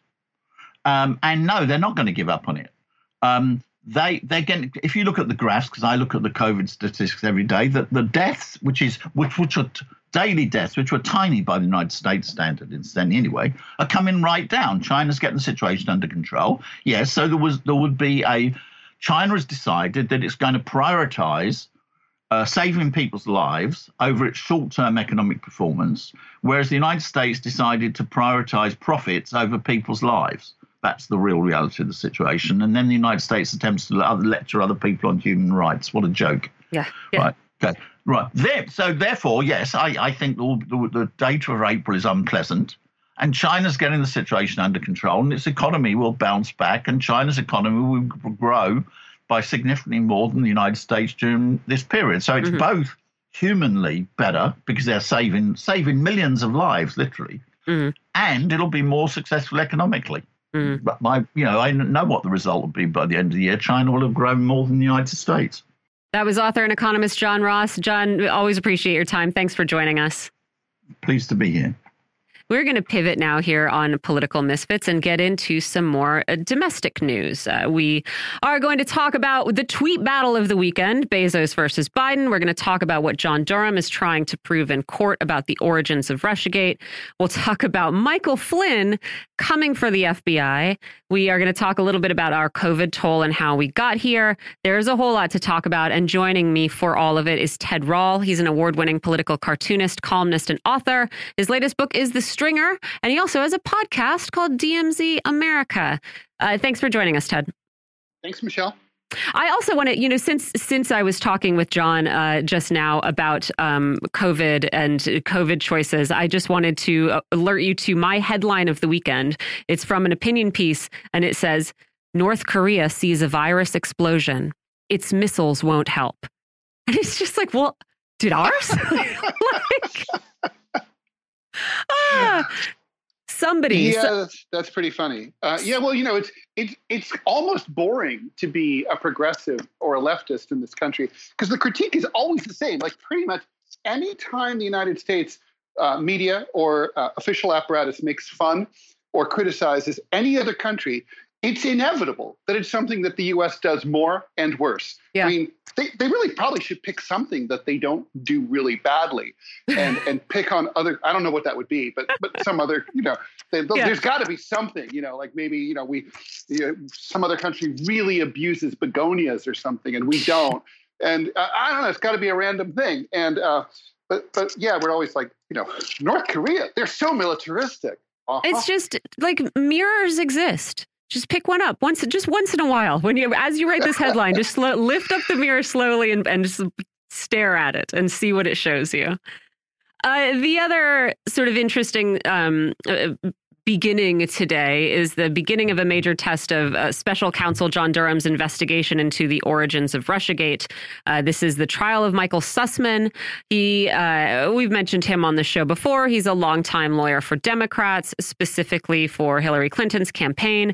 He was the guy who went to the FBI with what he said could be important information suggesting there was covert communication going on between the Trump organization and Alfa Bank and via Alfa Bank the Kremlin. Um, you know, Sussmann said at the time, you know, just so you know, I'm not doing this on behalf of any client. Durham, in his case against Sussmann, says this was a lie. And if Sussmann had told the FBI he was at that moment working for Hillary Clinton, the investigation would have been undertaken differently. Sussmann has said he's not guilty, and his lawyers say, look, FBI knows us. He knows I've been a, a, lawyer for high profile Democrats for a very long time. They knew exactly who they were dealing with. Um, and so it, it, to me, it's interesting because it kind of comes down to I think it's probably going to be difficult for Durham to actually prove a, a crime here. This is at least some of the analysis I've seen. And it kind of comes back to man, this was this was a press problem because what Durham is saying is Sussmann passed this information, which didn't lead anywhere, to the FBI precisely to generate leaks and damaging news stories about Trump during his campaign. And the problem is that that goes on all the time. I remember Matt Taibbi in, in the midst of Russiagate saying, Yeah, this is a tactic. We all know this is a tactic, right? And that's why it is part of our job as reporters to recognize you, know these leaks and and bear that in mind as we report on them. And so I just I wonder you know how, how difficult you think it's going to be for Durham to get a jury to to view this as a crime if it is you know or if this is just honestly a, a sort of credulous press that really had had a, a huge role in in this becoming the beast that it became from the very start. It depends on how enthusiastic. I mean, first of all, we have to differentiate between what Matt Taibbi said and uh, what Durham's arguing. Mm. You know, when when you go and you try to plant BS in the press, it should be against the law, but it's not. Mm. Uh, you go and plant BS with uh, the the nation's uh, premier federal law enforcement right. agency. Uh, that's against the law. Yeah. And um, and so the question here really is uh, you know, you know, sort of like when they say uh, a prosecutor can get a, a jury to uh, indict a ham, uh, you know, a grand jury to indict a ham sandwich. Mm. I think a prosecutor can get a uh, a judge or a jury to to convict uh, based on this if they can prove it to be true. It depends on just how enthusiastic they are with the with the prosecution, um, and that's what it's going to hinge on.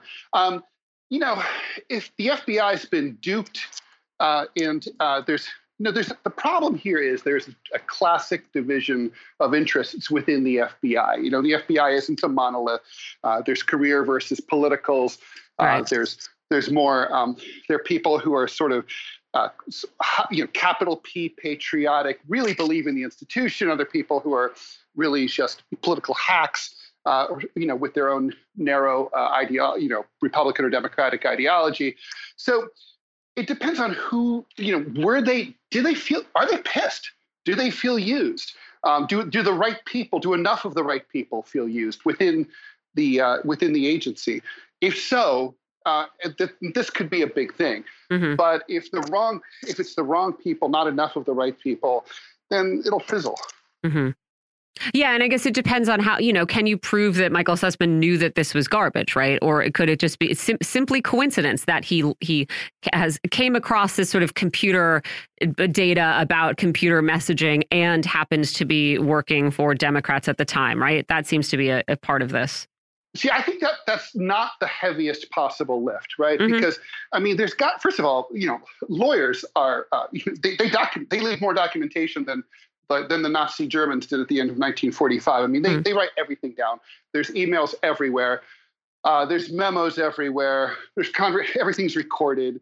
Um, you know, someone said something to. So if and the and the thing is, Sussmann's not a rube, right? Mm-hmm. I mean, he's not. He he knew what he was doing, and so the problem is, you know, if we're talking about like some street lawyer, that would be different. But this guy's a, an operative. He knew. Yes. You know, it's kind of. It's just like you just don't believe that he. You know, he's a lot of things, but he's probably not a dumbass. So you know, I, I think that's you know he the the stupidity ignorance probably not defense yeah. isn't gonna isn't gonna go far with him. Yeah, yeah. Yeah, we'll see. I mean, this was, you know, this is the first, uh, the first trial in relation to the the Durham investigation. So it will be interesting to see where it goes. The other uh, big lawsuit that might have been launched today is by former National Security Advisor Michael Flynn. Um, he seems to have begun the process of filing a $50 million claim against the FBI for malicious prosecution prosecution. I just have to mention that Flynn yesterday he was addressing the Reawaken America tour, which is also being called the QAnon tour, uh, saying Donald Trump was still president. And it, I mean, we should just take a minute. He was saying, like, oh, I'll say it. Oh, where's the camera? I want to say it right to the camera. He's still a pre president. I don't see anybody wearing Build Back Better caps.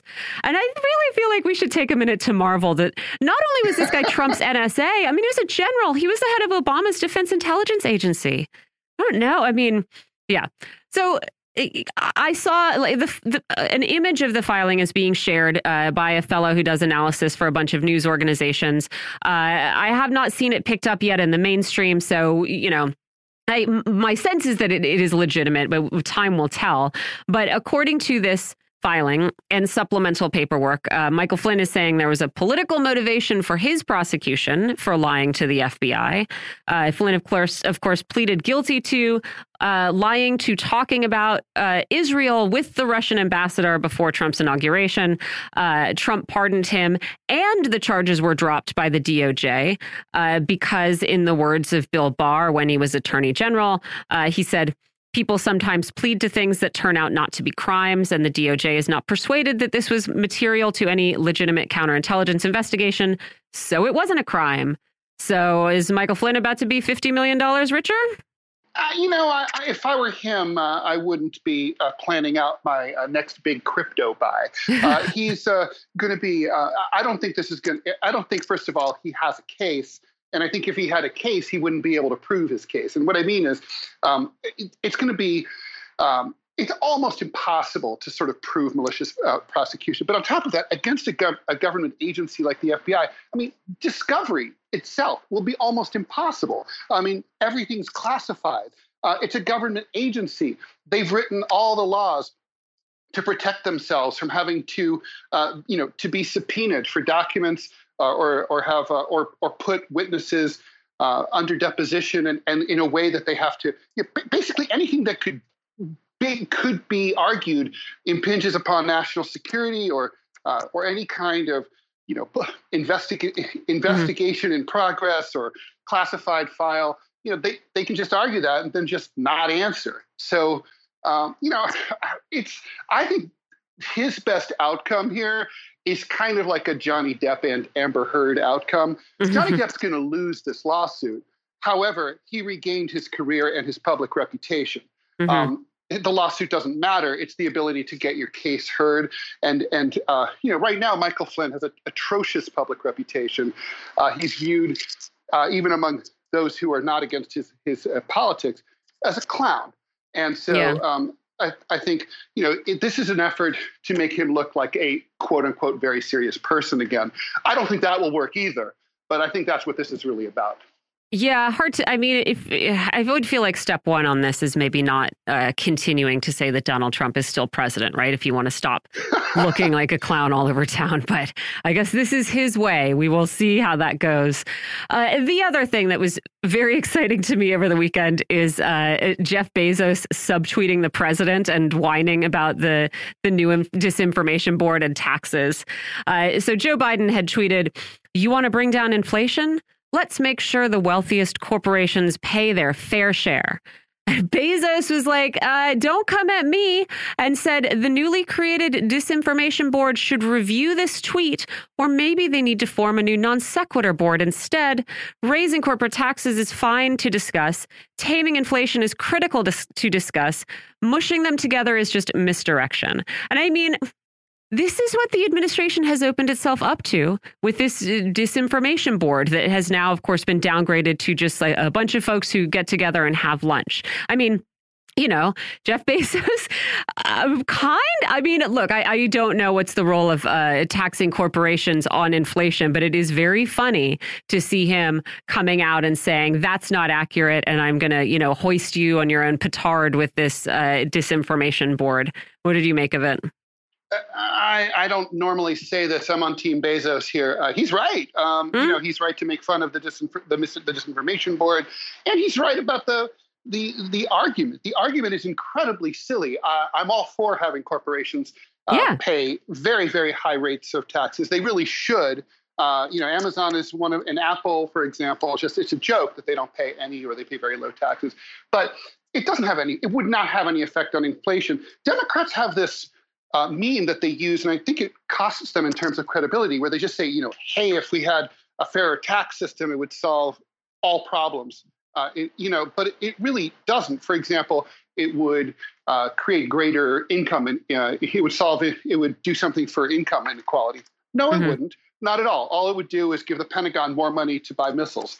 Um, yep. So, you know, income inequality has to be addressed in other ways. I mean, you know, people don't make less money because they're taxed more on the upper end, right? Mm-hmm. And people at the at the low end don't make more money because people on the high end are taxed more. Yes, I understand that there's a net difference at the end of the year, but it's incremental. Uh, mm-hmm. You know, if you have a you have a major problem, uh, that's not going to solve it. It just seems more like a cash grab. You know, it's just like the tax policy should be changed. It should be it should be highly progressive, but that's a different argument.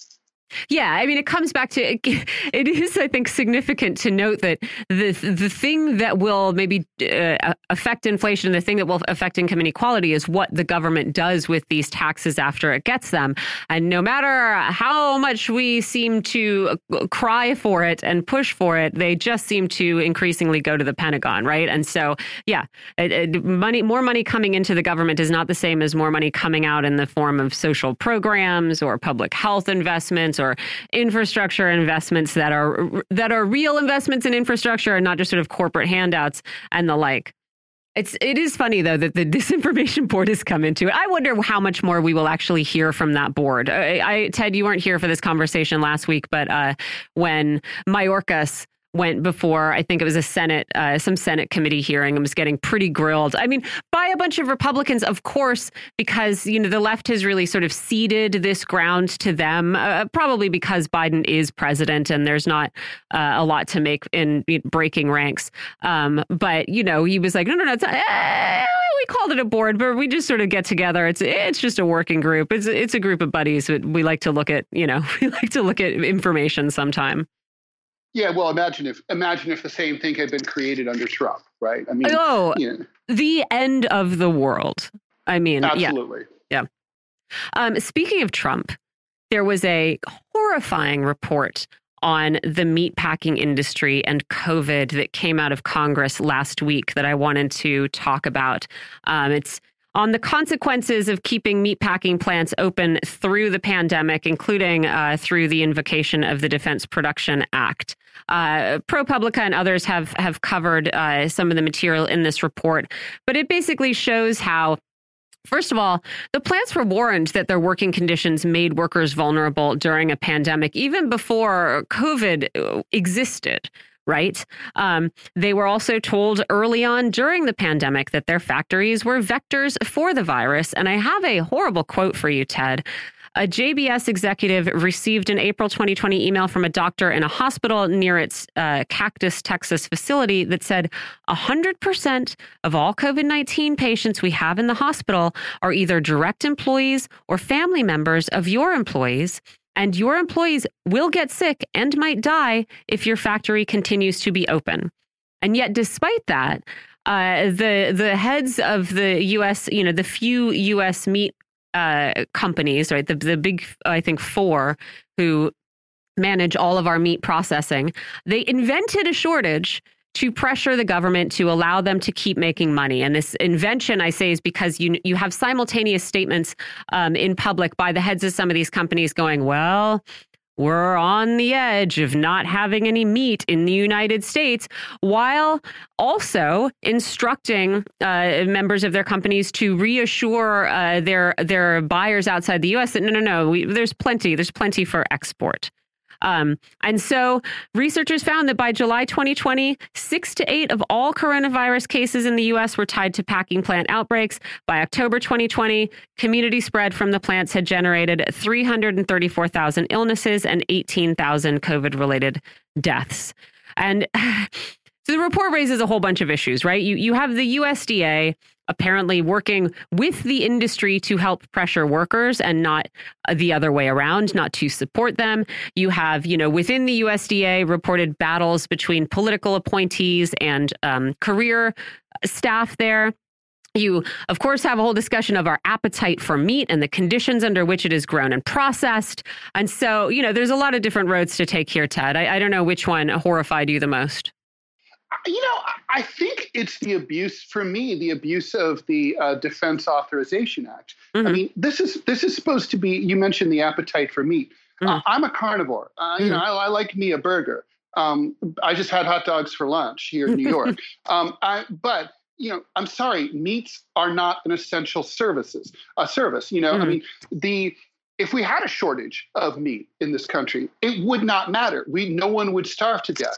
Uh, in, in a, what they should, you know, if they this this is used, this law exists in order to address emergency needs. Oh, mm-hmm. I don't know. In the early days of the spring of 2020, maybe uh, production of KN95 masks, for example. Sure, that uh, could have been or, one.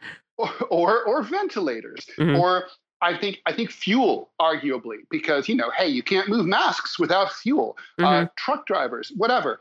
Um, but the point is, there's no argument here. It's I'm sorry, meat's just not essential. And even if you're from Texas, it's not. And so um, these plants should have been closed, or they should have operated at a capacity that allowed uh, proper social distancing and proper measures to be taken uh, at the time. Lots of other businesses that were arguably more essential to the American economy were were so I think for me it's you know it's kind of like this act goes back to I believe just before World War II mm-hmm. and it's kind of like saying like during World War II hey we have to keep you know we have to keep slaughtering uh, cows in Texas in order to, to, power the war machine. No, we don't. We need tanks. We need weapons. We need bullets. Um, yeah. You know, we need planes. Uh, that's what this is for. So it's the, kind of what bugs me is the idea that someone from the, the Cattlemen's Association or whatever called someone in uh, in you know in Austin and or someone in DC at USDA and said, you know, like we need to make this. Uh, we need an exception. We need to use this. We need to stay open. Find us a law that allow us to do it. We don't want to change anything they don't even care that people are dying. I mean, there's a I whole mean, there's a bit of a Sinclair Lewis thing going on here. It's just so gross. The whole thing is disgusting. I think we've found our thing that maybe we can criticize other countries for legitimately, and uh, I, I bet no other country in the world was as good at protecting its hot dogs as the United States. Was that was that Ted? That is the only industry that I can remember getting this kind of protection during the pandemic, which is really, it really is disgusting. As you say, if you want to eat meat, go for it. But it is not, it is not a necessity. And the amount of it isn't, it's not like we were going to run out of meat completely, you know? It's just, no.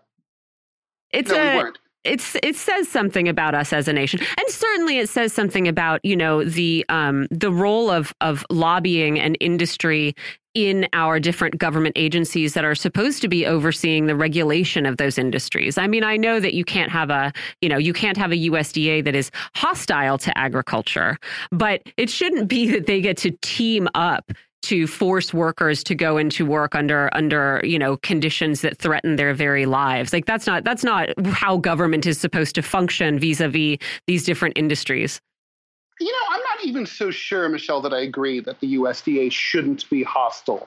Um, you know, I think it should be more antagonistic, right? I mean, you know, we hear all the time, for example, in the discussions about healthcare, that it's important for all the stakeholders to have a seat at the table. So that's how they justify having, you know, the big Hartford insurance companies uh, helping to write like the Affordable Care Act. Um, but that you know, I'm not. I don't know that those people need a, ta- a, seat at the table at all. They're the people who are supposed to be. It should be. it should be adversarial, don't you think? Yes, I guess I mean it shouldn't be in the business of, of trying to crush agriculture in the U.S., but uh, to uh, regulate yeah, no. it, to yeah, no, facil- uh, facilitate the flourishing of an industry that is well regulated and safe is what I'll say. Which yeah in a well-regulated and safe industry is a you know that improves its viability right economically right. so and yeah. is, is going to have to be as you say a, co a constant fight against industry certainly in the situation we find ourselves yeah, no. The problem is that the other stakeholder. there's the problem is there's so many other stakeholders you know who are not at the table, right? I mean, I bet I'd be surprised if anyone from OSHA or um, the CDC was in that phone call. I mean, know? are are migrant workers getting a seat at the table for you know in, in any of these negotiations? I'm I'm not sure. I'm not sure their representatives are heard. right. You know. Good point. Yeah. Yeah. Uh, we can end this conversation with a little bit of good news. I was uh, cheered to see that activists in California have got enough signatures to get an $18 minimum wage on its ballot uh, in November. It would be an incremental increase to $18 in 2026 when God knows how much a loaf of bread will cost. But I guess it is something. Um, you know, I, I'm thinking, Ted, we saw the campaign that Uber launched to block its drivers from being classified as employees in the last election cycle in California. And so I'm wondering if people are are looking at this and excited about this as a possibility, what they should have learned from that fight about how to succeed at this one.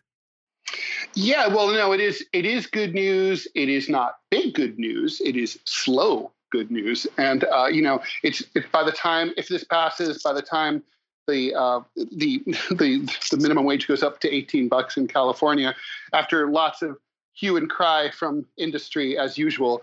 Um, you know, it'll of course, obviously, it'll they'll be in dire need for it to be twenty five dollars an hour. So we're always running way behind here. I mean, you know, I'm one of my favorite statistics is that if the federal inflation rate, uh, the federal minimum wage had increased along with the official inflation rate since 1970, uh, it would be now 28 or 29 dollars an hour, right? So people just don't, they just sort of don't focus on how much they've lost.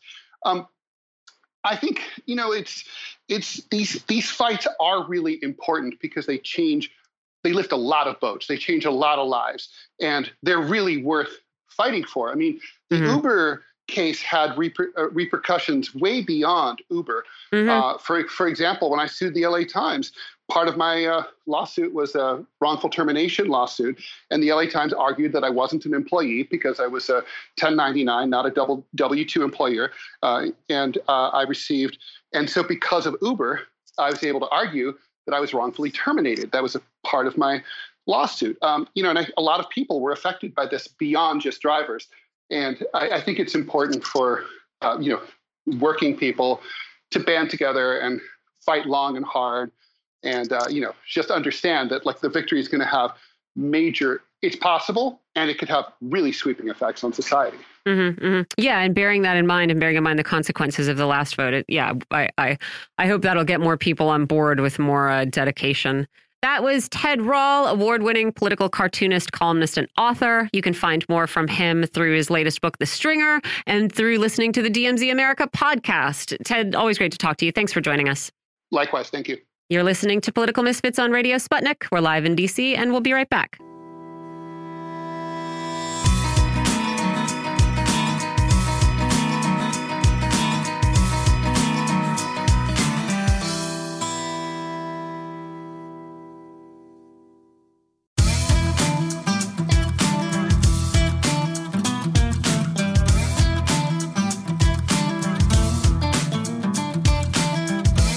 Welcome back to Political Misfits on Radio Sputnik, where we bring you news, politics, and culture without the red and blue treatment.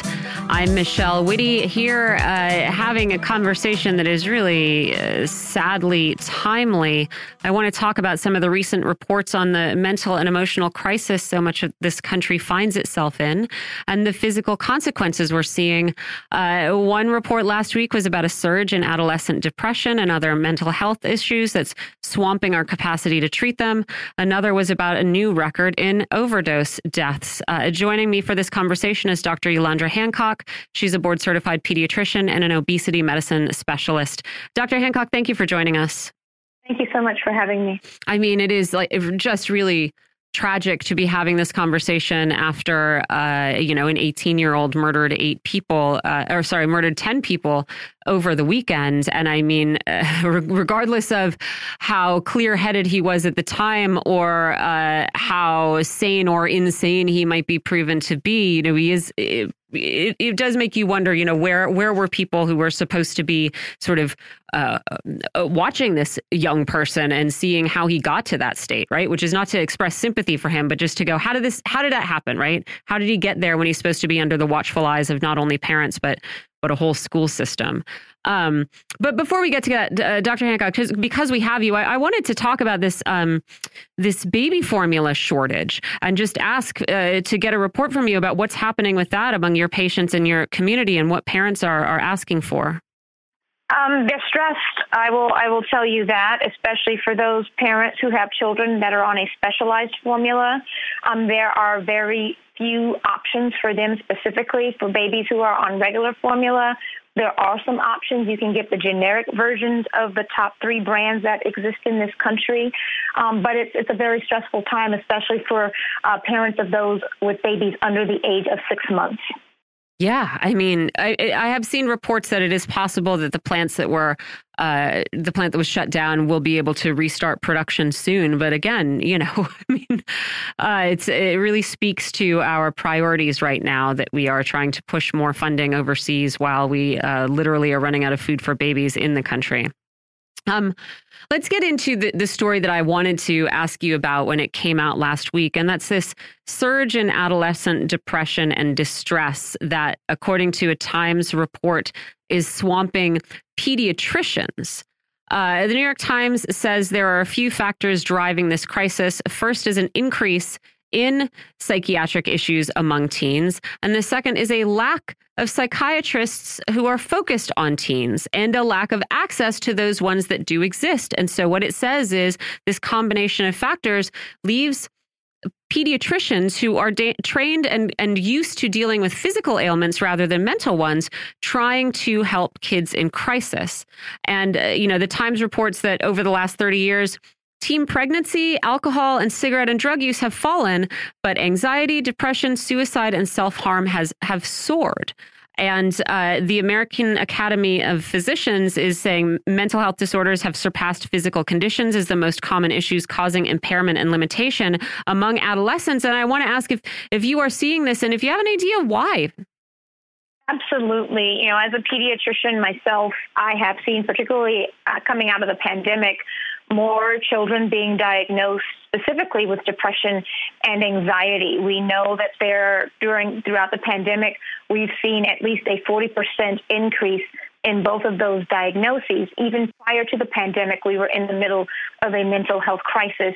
Here in Prince George's County, where I reside and practice, there were more children showing up in the emergency department for mental health issues than any other health crisis more children hospitalized due to mental health issues, even beyond asthma, which is a top diagnosis for children in terms of a reason for hospitalization. And I think a lot of it speaks to one, the space in which we currently exist in this country, especially if you are a black or brown child. Mm-hmm. Um, we've just experienced 10 or 10 people, uh, mostly black, losing their lives because of hate over the pandemic. We saw George Floyd, Breonna Taylor. We've seen Ahmaud Arbery. We we keep seeing, hearing these names, Michael Brown. All of these people dying at the hands of people who are paid to protect us. Mm-hmm. So there's this concern that we are at risk, and that risk puts us at an elevated level of stress. Mm-hmm. And it's, I mean, and not to mention school shootings. You know what I mean? I imagine it is kind of getting harder to tell, uh, you know, to tell, especially as you say, young black or brown uh, people, black and brown children. Oh no, everything's fine. Don't worry. Like actually, you're safe. Your family is safe. You you'll be safe at your school. You know, there's there's less reason to actually accept those things as true, and yet you know, referencing this American Academy of uh, Pediatrics report, uh, it said pediatricians need to take on a larger role in addressing mental health problems, but the majority don't feel prepared to do so, which to me seems fair enough, right? If you are a, like a family practice doctor or a pediatrician thinking you are going to be dealing with asthma and other physical um, issues, I don't know how much training you have in mental health. And so I want to ask you you know, how much of the burden of managing mental health should fall to pediatricians, especially considering what they are able to do is probably only prescribe drugs. They're not able to provide kids with a, a pathway to therapy or to be therapists themselves. And while, of course, I think there is a an important place for um, psychiatric drugs in treating mental health uh, issues. Therapy, talk therapy, behavioral therapy, all of that stuff has also got to be in the mix. And so, uh, what do you think? How, how do you feel about medically trained pediatricians being uh, forced to carry this burden more and what the impact of it is if it's sort of like quick prescriptions for drugs rather than access to therapy?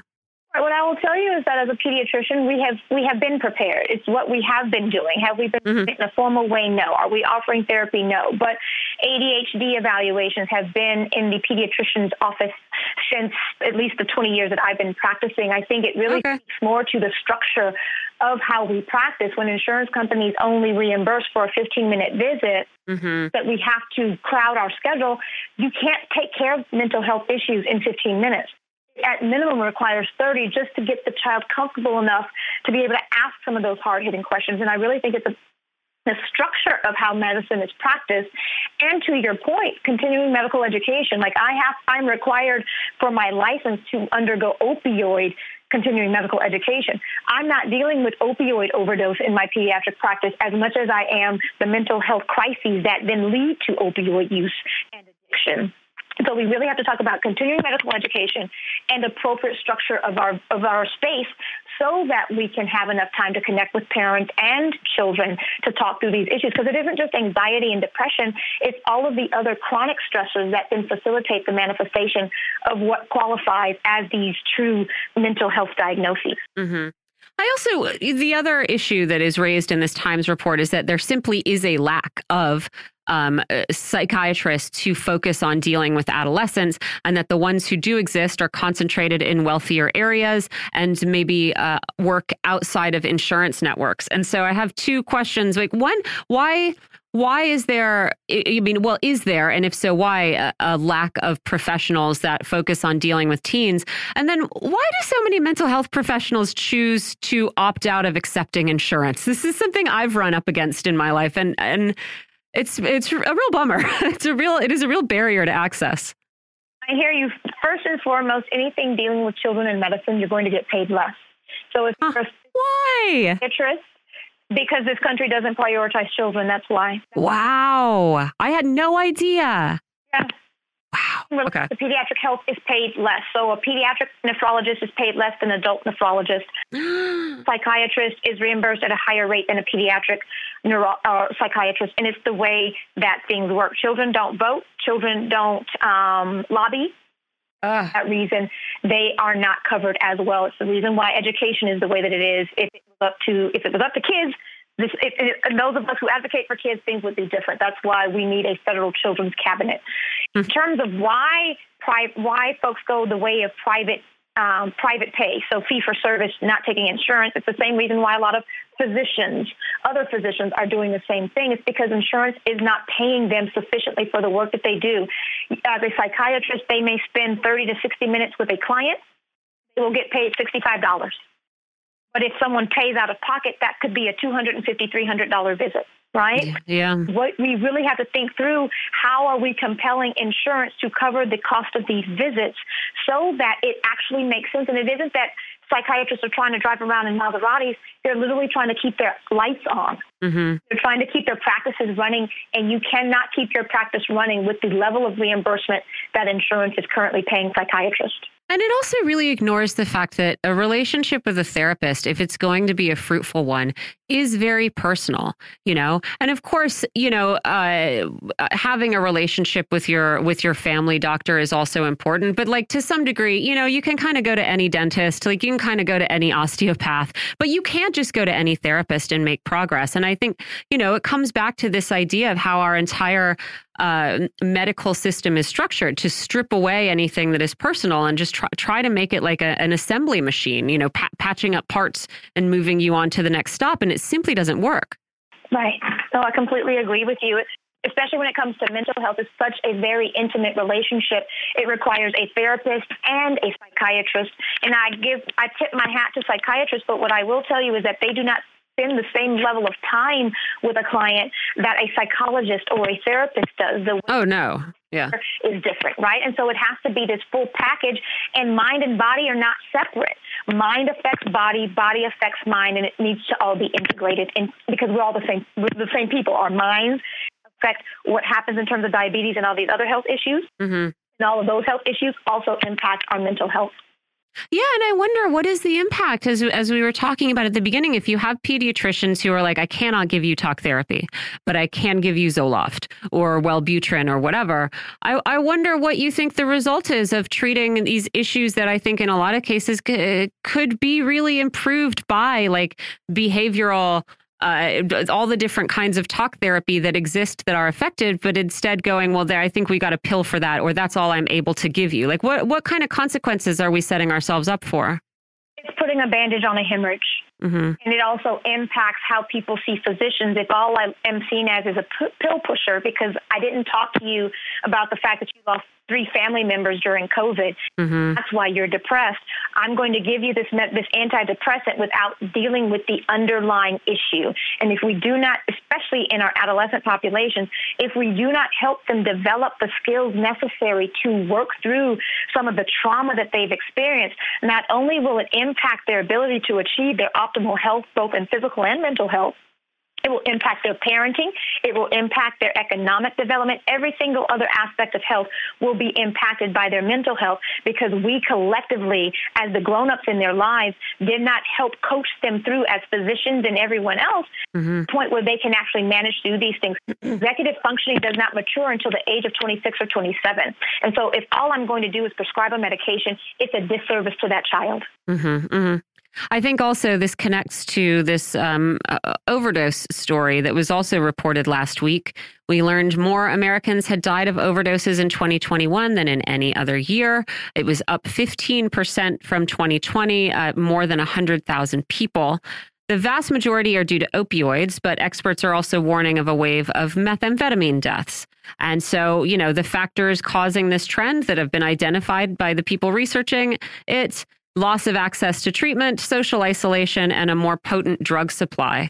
Um, but what is also really sad is that the people the Washington Post spoke to for this report said, uh, we see no reason to think that these numbers won't keep going up. And, you know, when you are talking about access to treatment and social isolation, hey, those are things that we have the power to change. And, uh, you know, I, I wanted to get your thoughts on, on, you know, what we actually could address right now that is causing these overdose deaths? Absolutely. I think the most important is to really address the loneliness, the isolation that people have felt, particularly over these past two years. There was a recent report that said that 70% of people who reported loneliness and isolation as the top contributing factor to their mental health issues we really have to pay attention to the direct impact of this pandemic, but we also have to think even before that, what are we doing as a society to connect to each other, mm-hmm. love on each other? I don't think I've ever experienced in my lifetime more vitriol and more just a level of tenseness within this country. Like there are people snapping at each other, shooting each other over minor fallouts it causes a lot of stress. We mm-hmm. see young people uh, prominently in social media and regular media who have killed themselves. We just lost a young um, adolescent in, my home state of Louisiana, cheerleader at Southern University, mm. who did suicide because of her perceived strength, right? So we don't give our children space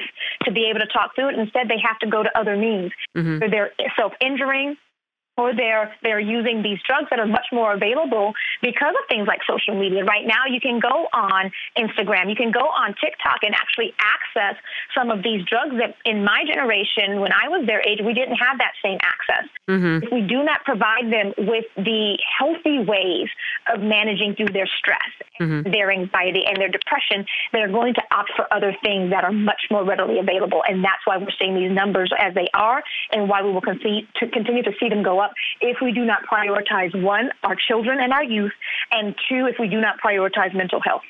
And I mean, it's sad because it's not, I mean, the, the world can feel like a hopeless place right now, but the rest of the world is not as hopeless as the US. I looked up some statistics on drug deaths. Uh, it's from my sort of initial look around, the only country that has a comparable scale of uh, deaths due to drugs or alcohol is actually Russia, where it doesn't have as many drug related deaths, but alcohol deaths are, uh, their alcohol deaths are about on the scale as, of our drug problem. But when you look at other, you know, uh, nations that we might consider uh, sort of our peers and our um, cultural sort of, uh, we have a, a, strong cultural affinity with, you know, our, our rate of drug deaths is more than double that of England and Wales. It's more than double that of just the EU states in general. And so, again, you know, people in other countries are drinking and smoking cigarettes and smoking pot and doing drugs, but we are somehow doing it in a way that is way more destructive. And I wonder, you know, if this might be beyond the realm of public health, or if there is a public health way to get at, as you say, to get at this uh, loneliness and despair.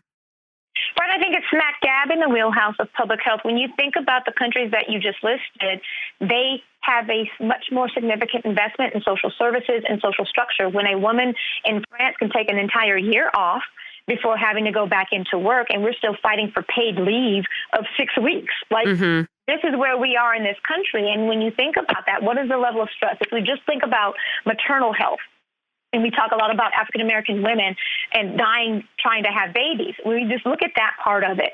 Mm-hmm. In this country, it's a fight for six weeks of paid leave. And then after that, the stress that you go into an attempt to breastfeed. And then we talk about linking back into formula storage, mm-hmm. breastfeed. Well, guess what? If I had to go back to work after six weeks and this isn't a breast friendly, breast friendly working environment, that adds on to my level of stress and how I'm going to feed my child. Whereas in France, you take a whole year, both moms and dads get time off to help raise up this baby over the year. In Europe, you get weeks of vacation time. In this country, you have to fight for just a weekend. Mm-hmm. Yeah, no, that's that's absolutely true. That was Dr. Yolandra Hancock. She's a pediatrician. She's an obesity medicine specialist. Dr. Hancock, where should our listeners go to find more of your work? You can find me on social media at Ask Dr. Yola on web. You can find me at www.askdryola.com. Thank you so much for joining us again. We're going to take a quick break here on Political Misfits and come back with some last headlines for you. We'll be back in just a minute.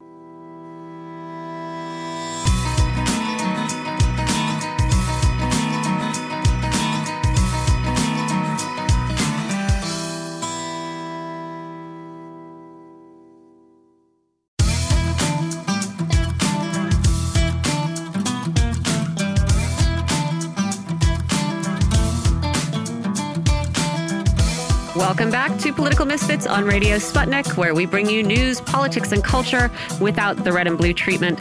I'm Michelle Witte, and I have a few last headlines for you. Some things that I think we are going to be talking about later in the week, I think. And one of those is the U.S. Supreme Court today further undermining campaign finance restrictions. I guess uh, it was Senator Ted Cruz who was behind this particular battle. Uh, it struck down as a free speech violation uh, a $250,000 cap on the amount of money political candidates can be reimbursed after an election for personal loans to their own campaign. So, I think we will be talking about this in the context of how campaign finance is regulated and, you know, how much how much we should be linking money and speech and uh, you know but in the meantime congratulations ted. Good for you um, also happening tomorrow is going to be the first hearing on UFOs since the 1960s. The House Subcommittee on Counterterrorism, Counterintelligence, and Counterproliferation is going to hold a hearing. And uh, the guy who's going to be holding it, chairing it, Representative Andre Carson, uh, has said someone has to do it. So he's going to oversee the hearing. Um, uh, Pentagon Press Secretary John Kirby was asked about this meeting during a briefing last week. He said he didn't want to get ahead of it, but that we are absolutely committed to being as transparent as we can with the American people and with members of Congress about our perspectives on this and what we're going to do to have a better process for identifying these phenomena, analyzing that information in a more proactive, coordinated way, blah, blah, blah. But I mean, this, I think this is pretty exciting This, of course, follows that 2021 report that was sort of swamped in in the midst of uh, the COVID pandemic, but the report by the director of national intelligence uh, investigating 144 reports from government sources uh, over about 16 years about potential interactions with uh, unidentified aerial phenomena. So that's going to be interesting tomorrow, and we will see if we can get someone to tell us a little bit more about uh, when we might start to, you know, meet meet aliens ourselves, just for fun. Uh, I also wanted to give a little shout out to local teen. Uh, an Oakland teenager is being credited with saving a Pearl Jam concert after Pearl Jam's drummer got COVID 19. So, a high school senior named Kai got to sit down and play drums with Pearl Jam uh, relatively recently to get the band out of a tight spot when its uh, its drummer came down with COVID and couldn't attend the venue. If you needed also more Elon Musk news, um, Elon Musk over the weekend said that Twitter had told him he violated an NDA that he had signed with them about uh, this, their social media platforms, uh, their checks on automated automated users, right? So when when Twitter went looking for bots, I guess something in an NDA covered uh, what that sample size was and and how that was going to be undertaken. And apparently, Elon Musk was told that he had violated it by revealing that the sample size was a hundred. Uh, who knows if any of this is true, right? Who knows if if if this is true or if this is just intended to be another way for him to maybe back out of this deal, whether he intended it to uh, ever take place in the first place. But if you are hankering for Elon Musk news, there you go. We still can't get out of a single show these days without talking about Elon Musk and Twitter. We're going to get out now. Uh, we're out of time here. I want to say thanks to our engineers and to all of our guests. And uh, thanks from me. I'm Michelle Witte for listening. Jon and I will talk to you tomorrow.